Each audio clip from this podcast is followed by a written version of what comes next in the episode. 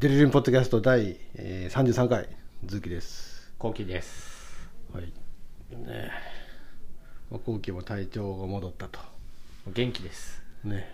やっぱり世の中はねハロウィンに対して、うん。うん。うん。今年のハロウィンはバーチャル空間でやろうあなんか盛り上がってるらしいよね。渋谷が。うん。盛り上がってるらしい。我々もね盛り上がりたいところやけど。ここでもやっぱり VR が大活躍してる あそうなん？はい。あそうなんや。っぱバーチャル渋谷にやっぱ VR で行かないと。あのオキュラス GO やったっけ？いやもう何言ってるんですか？覚えてくださいよ。オキュラスクエスト2ですよ。あれをやっぱみんな使ってやってんの？あのハロウィン。あまあやってるとどうなんでしょう。プレステ VR かもしれないですけど。何使ってるんかは知らないですけどあれぼぼ母艦っていうかさあれのあれを動かしてるのはなんだスマホとかないや別に何もいらないです。あれだけです。え単体なん単体ですよ。だからすごいんですよ。えそうなんはい。単体なんあ単れ体ですよ。あれがつなんていうか普まあ通にでも単一応ススマホがないと最初の認証は突破できないです。ああそれ知らなかった。単体なんやでも動いてるのは単体で別にスマホを持ってなくてもあ普段から絶対持参しとかなあかんってことはないですあそうなんや。ただ最初の認証突破するのにスマホは絶対必須ですけど。それ知らんかった。だからそれがうざいなと思っててだからなんかほらどっちみちなんか母艦がいるやん。だからもうなんか専用のこういう持ち運びケースまでついてますよ。どこに行っても大自然の中でも一応楽しめると、大自然の中で別に楽しままあ、へんやん。一応最初の注意書きに外では絶対使うなって注意書きありますけど まあ危ないもんな。危ないですねはい、まあ、今日もなんかテック系の入りでね。はい。我々来ましたけど。無理やりですね。いやーでもリビルドとかむっちゃかっこええもんな。ああいうポッドキャストを目指したいな。まず音質にこだわらないといけないじゃないですか。リビルド。ちょっと英語なまりでね、はい。ちょっとゲインがどうたらこうたらみたいな、まあまあはい。ということでなんかネタないえーあ今大輔往診中ですね。まあ、やっぱりインフルエンザのワクチンも始まってうん。ガンガンいってる最中ですけど、うんそういやね今年はやっぱご新規さん意外といますね。いやそれは本当その通り。あの初めて打ちますっていう人多いよね。まあその初めてが重なりすぎると、うん。いろんな副反応の報告をしないといけない可能性が高まると。うん韓国のワクチン事件はまさにそれなんじゃないかと僕は思ってるんですけど。あれね僕もあんまりちょっと詳細知らんねんけど。新しく初めて打った人がいっぱい結構韓国すごい人数打ってるんですよね多分、うんうんうん。うんうんでも話してるけどあの日本もあのほら小児の2回打ちやめたいのにね。ここういう。それはもうなんか地雷案件じゃないですか いやーもうワクチンないのにさ、まあ確かにね無理に。うん、なんかあの個人の小児科とか内科とかではねそういうふうな方針をなんか啓発してるところもあるみたいね。今年はありませんしまあ必要性としてはえっ、と別にあのなんていうの？去年打ってたら1回でいいですよ的なね。なんか通知してるところもあるみたい、まあそうですね。今年ただでさえ資源が足りてないのにってそうそうそういう。ところですよね。うん、まあただなお金儲けの面もあるからな。なかなか。ちょっとね1回打ったら何円もらえるかっていうのを見てしまいました。あれでもさ今年さあの65歳以上はい。無料なんですけどあれ結構高いよね。あの報酬いやあの報酬的な。あの報酬なんじゃこらと値段見て。あれだから高齢者に打つ方が儲かる感じやね。そうです、ね。間違いなく他のまあうんでもあれ全国平均で出してるんですかね、うん。なんかそれよりもちょっと何割かプレミアつけられてる気しますけど、5000円近かったよね確かね。まあ5000円まではいかないけど4000円よりは高かったです。いやーまあということで、まあ、いろんな思惑が絡み合う。うちはいくらでしたっけ？うちむちゃくちゃ安いからなまあ言っちゃいけないですね、うん。まあ、3000円切ってましたからね、うん、だからそれと比べたらさ今年ウハウハやな。ちなみにうん。やっぱ北の方、うん。やりましょうか。やりましょうか。はい。カットで。ほんまや。言ってた思いっきり。どうしよう。まあいいか。もう分かるやろこの鉛やったら。いやいやいやカットではい。僕の言った言葉はちょっとカットで。じゃあ後でカットするわ。はい、えーということではい。えー、なんかなんかすごいなんか悪どい感じの話してるけど我々正しい家庭ですので。はい。安くはいはい。と提いうこ供しております。とでね。はい。ということではい。もうもうあの中身いきましょう。えーと幕井にですね。チャプター6今言っております。要は家庭医療のまあ、科学的哲学的基盤というところ非常に重要なところで言ってますけど、えー今回はプラセボ効果プラシーボ効果。これまたすごいとこ来ましたね。ねプラセボっていうのはまあちょっとこう書いてあるのはまあまあ結構怪しいというか怪しいイメージ、まあ、残念な名称であると。プラセボってね。まあそんなんよね。なんかね。で認知症の方にねちょっとこう砂糖乳糖とかをこう睡眠薬ととか頭痛薬と偽って出すみたいなよく医療で使うプラスプラセボじゃない？使います？使う使う時ある。僕はあんま好みじゃないけどそういうふうなことやってる先生先生と研か。研究だったら分かるんですけど。いやああるねんって。でえっ、とただです。まあプラセボ効果の定義、ね、定義っていうのはまあ患者さんがこの治療のこう形態ねには反応するけども治療の内容に反応しているわけではない場合これはプラセボ効果と言いますよということですね。でもなんか、うん、でもまあこれはちょっとあんまりこうイメージ悪いから1983年のモエールマンっていう人はねやっぱりプラセボ効果ってちょっとイメージ悪いからジェネラルメディカルエフェクティブですと呼ぶようにしたらどうかと言っていたと。まあでもこれ無視スルーされたってことだね多分ね。全く流行ってないですね。聞いたことないです。これスルーされたんやろな思いっきりな、だ今誰も言ってないもんな。はい。でまあそういう話でですね。えーっとまああとまあ1980年にこのブローディさんという人はまああのプラセボ効果についてねあのそのまたこの定義もしてるんやけどこれは、えー、なんて言ってるかというと、えーまあ、介入するとですね患者の状態が変化すると。ね、でまあその変化っていうのは介入に起因するものであって、えー特定のなんていうか、えー薬の治療効果とか、えーその人の生理学的特性に起因するものではない効果、まあよくわからへんけど。まあでもここの定義で重要なのはって書いてあるのはこれはその改善ではなく変化っていう用語が使われてて要はこのプラセボ効果っていうのは、えー治療効果だけでなくて時には有害な効果もありますよということがここでちょっと強調されていると。ですね。でまあプラセボ効果っていうのは要はここの文脈ではそんなバカにできないですよってことが書いてあってですねまたあの冠動脈疾患の患者についての、まあ、実験があるんですね。でこれはですね、えー末期肝疾患、まあ、冠動脈疾患の患者さんを対象とした、えーえーっと研究なんですけどこれどんなプラセボ療法したか分かんないですけどね、えーなんか2年間追跡調査で見たらしくってで、まあ、一般的な治療群と、えープラセボ群に無作為に割り付けてですねであのその狭心症の、えー症状とかトレッドミルの結果とかね QOL の部分からですねそのあたりをこう評価したらですねえー、とプラセボ群でもあのほほぼ維持されたと治療群と同じぐらいそういう話がこう2005年は比較的新しいレラナさんらの研究で分かっているということですね。トレッドミルも改善するんですか、そういやここれそうそういうこと書いてあるんだよ。トレッドミルも改善するってでねどういうこっちゃ、プラセボ効果についていくつか誤解があるということで、これをまあ正すことが重要であると。まあ、第一に、3つあるって書いてます、ここにね。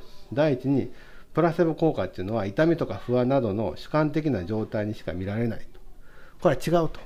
か 冠動脈疾患でさえ改善するとトレッドミルが改善するんですかね。ちょっとまたあの怪しくないからね。これ事実に基づいているってことで,、感覚だけじゃないと改善するのは。で2つ目はですねプラセボがはプラセボは無害であるということ。あで有害であるっていう場合もありますよということですね。で3つ目が、えーこれはですねそのプラセボ効果がある人っていうのはそのその暗示を受けやすいタイプとか神経症的な性格のえー人だけがプラセボに反応するわけではないと。非常にい普通の人でも反応することもありますよと。いうことですね。あもう一個あった。ね4つ目。4つ書かれてますね。4つ目はえプラセボ効果っていうのは大体35%ぐらいの人に、えー効果があると。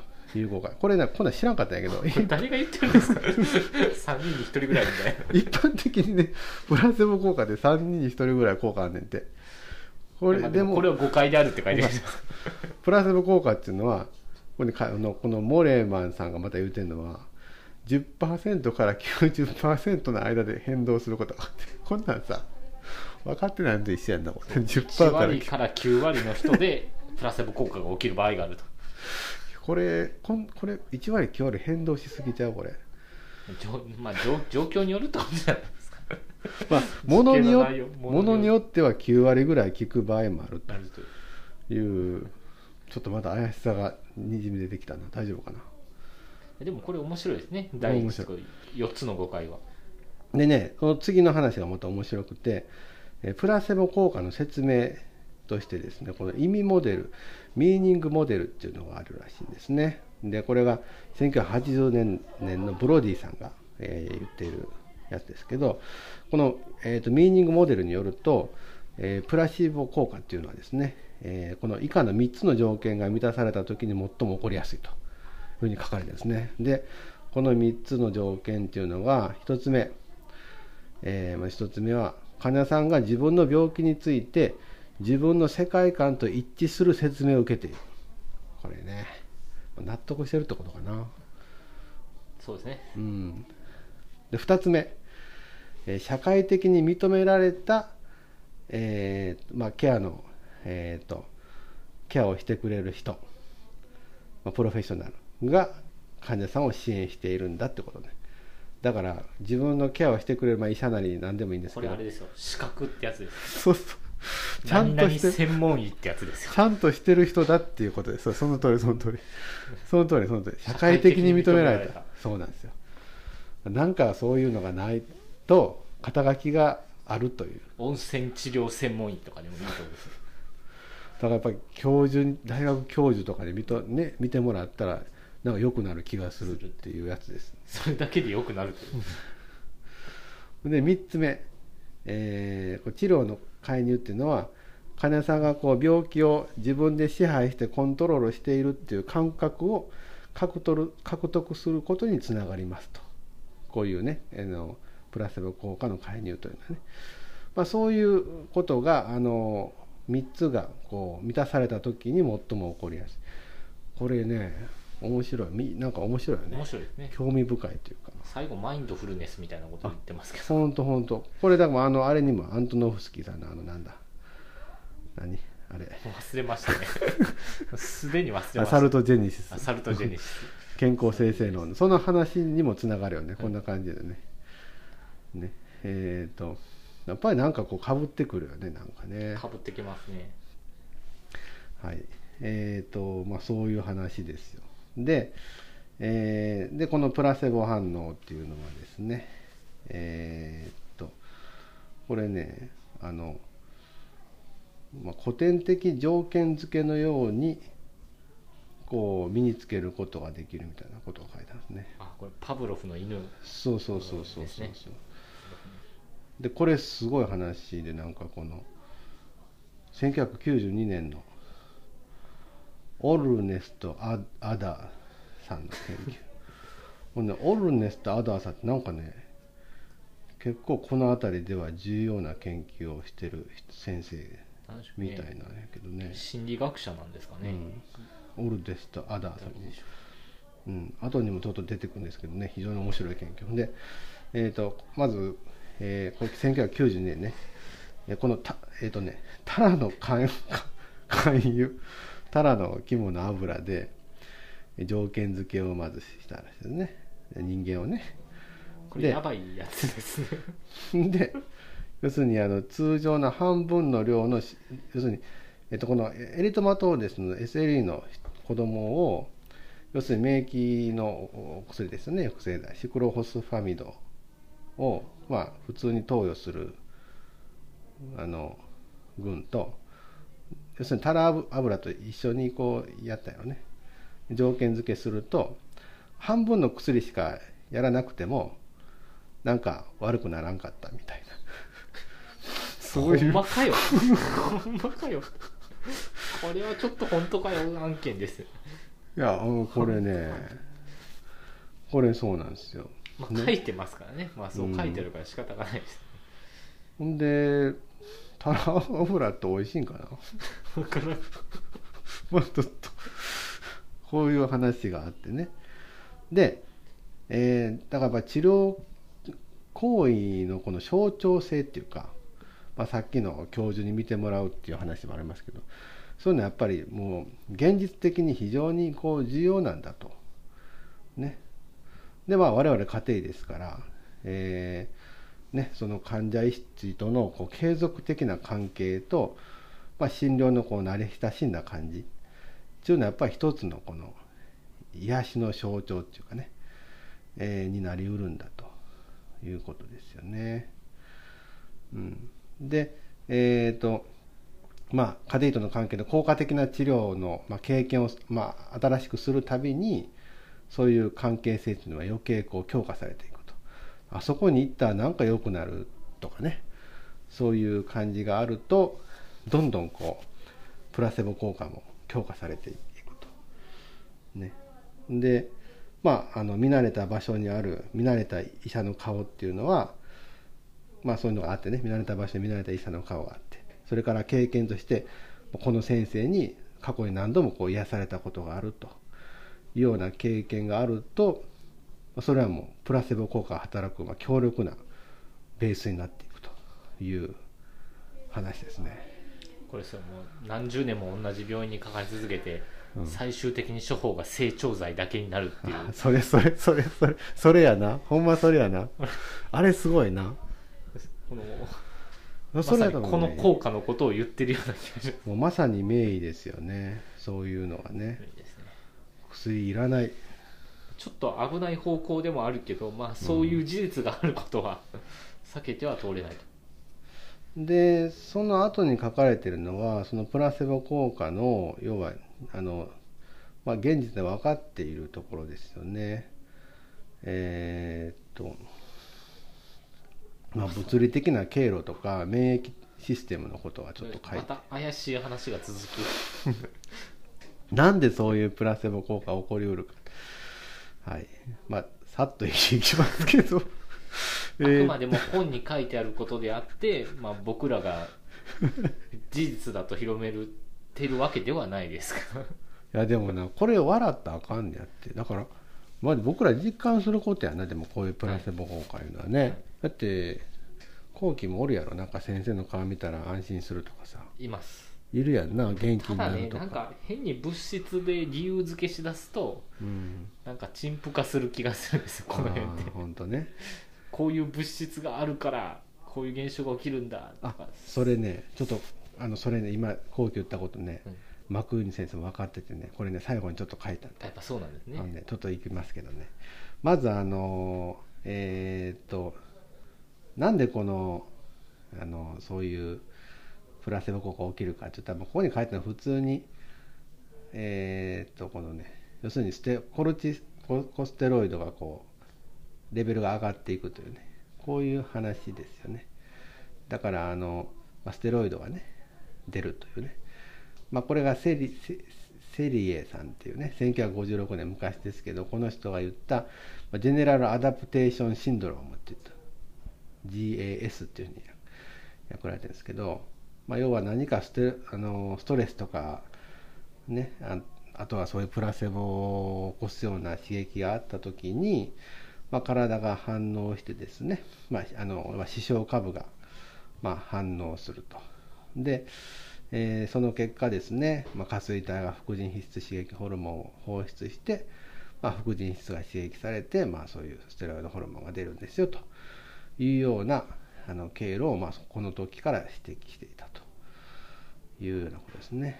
まあ、これはまあ他にこの、まあ、あのアドレナリンあのエピネフリンとかノルエピネフリンとかその辺りのえー、っとなんだえー、えー、まあ、経路にも同じようなことがどうもあるだろうということが、まあ、分かっているということですね。ベータアドレナリン系の薬剤というのは、まあ、免疫抑制作用があることが示されているみたいなねそういうことも書いてますね。でこういう話をですねマウスでなんか実験をしていてえー、っとこのマウスを要するに1匹だけで飼育するのと、まあ、まとめて何十匹も一緒のゲージに入れて飼育するマウスとこう比較したらしいんですよね。で、えーと、そこでこうこのリンパ肉腫っていうのを多分植え付けてあのその効果を見たらしいんですけど。でえっ、ー、とそのまあたくさんのあのなんていうの？あのあの数で飼育されたマウスっていうのは、えーとまあ、1匹とか2匹で飼育されたマウスに比べてこうリンパ肉腫をこうなんていうかな？抑制する能力が低かったと。で、えーと、これは結晶コルチコロスコステロイドねあのステロイドねのあの濃度とどうも関連していたと。いうことが分かっているということですね。えー、はい、まあなんかそういうことが、うん、ステロイド分泌によっていろいろ変わると、うん、そうそうそう。やっぱりそこは、うん、そのステロイドはプラセーボ効果をもたらす原因なんじゃないかと、そういうことがちょっと書いていますね。もうなんか。でリンパ球の活性化にも関係があるとかね。いっぱい書いてるけど。もう眉唾眉唾案件。でね、まあ、その次のこの「ザ・イミューンシステム」っていうところ、まあ、免疫システムのところに書いてるんですけど、こっちの方がもうちょっとなんか面白いんやけどね。あのまあそういうあのえー、っとさっきのは内分泌の話やったけど次は免疫システムの話なんですけどね、まあ、近年まで免疫系っていうのは他のまあ身体システムから切り離されていると考えていましたと、まあ、そうだよね。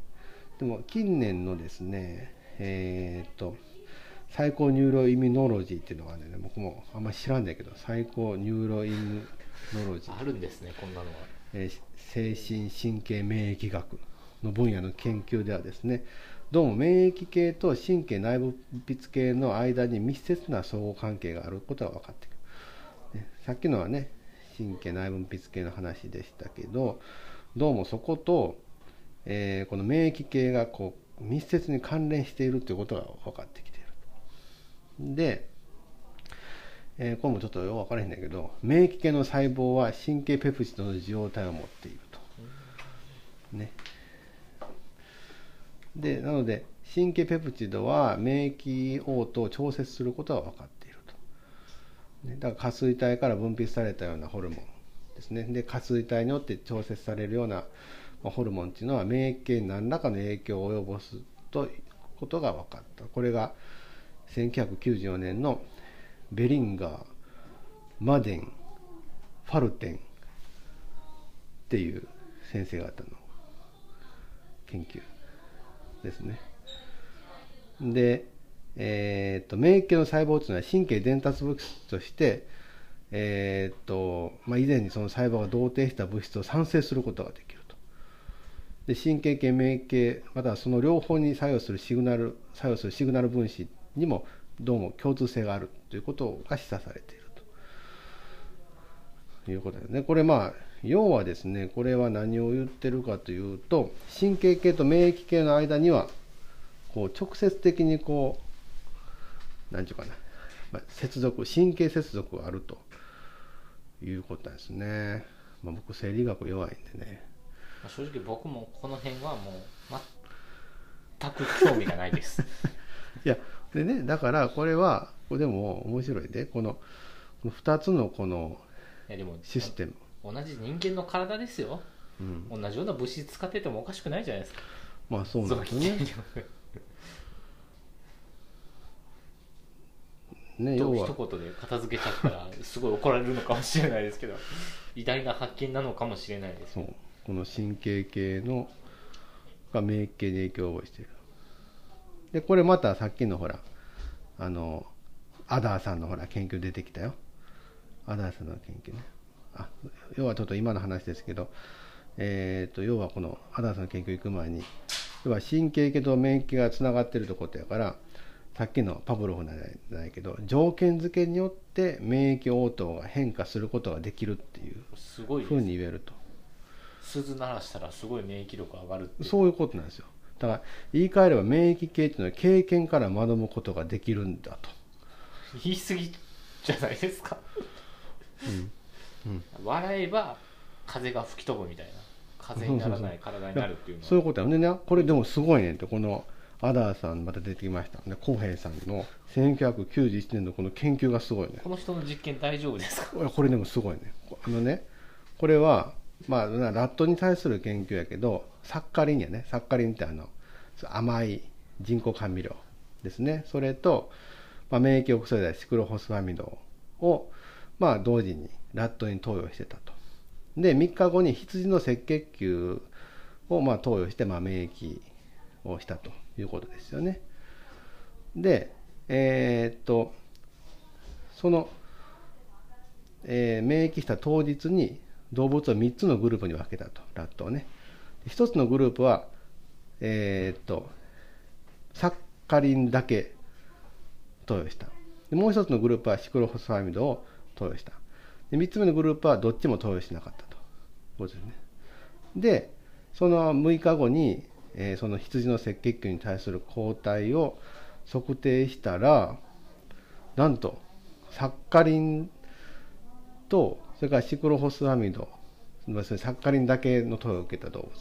それからシクロホスファミドの投与を受けた動物は、えーどどちらも投与されなかった動物と比べて同じように、えー抗羊の赤血球反応が低下していたと。要はもう条件付けされてるからサッカリンだけ投与しただけやのになんてこう免疫作用っていうかが見られたと。認められたと。たまたまじゃないですか これすごい研究やね。さだからもういらんねんだからシクロホスファミドいやいやそれもう暴論ですよ。暴論ですよ。いやこれすごいよねこれね。だから例えばあの何？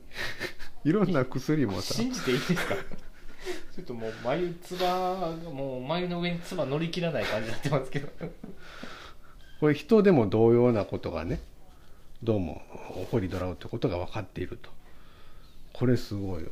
だからもうこの薬が効くと信じ込んだらだから例えばさ僕らも風邪薬飲む時にな常に抗生物質飲む時にな常になんか一緒に飲んでたいなんかすごい美味しいやつとか特別特殊な味がするやつとか常に飲んでたらいざという時にさ肺炎になった時に抗生物質なかったらとりあえずその味するものを舐めたら効くねん。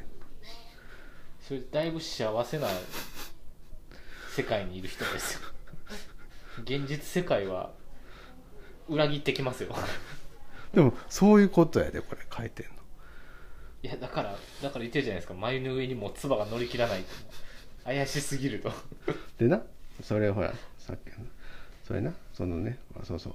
でそういうふうなほら言う後期に対してねこれまたマクイーンさんが言いますよ、ね、こういうプロセスっていうのは医学の通常のねこのメカニスティック・ラングエッジって書いてるんだけど、まあ、機械的機械論的言語では説明できないんだと。ね、でこれらのこのプロレプロセスを捉えるためには、まあ、意味であるとかメッセージとかシンボルとかそういうちょっと怪しい言葉を使わないといけないんだよと、まあ、そういう言葉は使わざるを得ないということですね。そうですねうん変に具体的な言葉でうん。この物質があるからとか言っちゃうから怪しくなるんですよ。そう。そうやね。そうやね。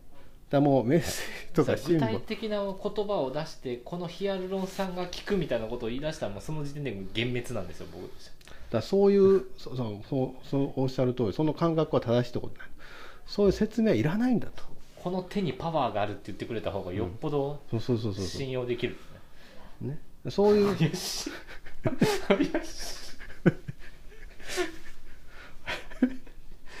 怪しいなこれな。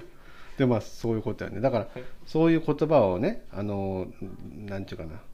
使わないんだったらまあその、まあ、治療の可能性っていうのを見落としてしまう可能性があるんですよと。ね。でこう書いてるよ、ね、神経細胞や科学的な経路は何かという低レベルの質問はするなと。そうではなくてね。人間は 自分の意思で免疫反応を変化させることで自分自身を治すことができるのかという高レベルの質問をするべきだろうとこう書いてある。めっちゃ誰か敵に回してないですか？だから生理学やってる人と精か神を鍛えたらな自分自身で免疫反応を変化させて治せることができるってことよ。これはも病気を。うお寺に行って修行を受けるしかないですね。まあそういうことよ。禅を組めと。熱い話やなこれ。熱い。家庭医としてはこれ。でもこれ科学的基盤っていうのとこに載ってるけどまあええんかな。これ科学的今その章やからね。科学的基盤の章やからね。いやそう笑うたらあかんって。マクイーンさん笑うんか？いやいやこれは熱い話熱い話ですね。熱い話です。はい。ということで切ります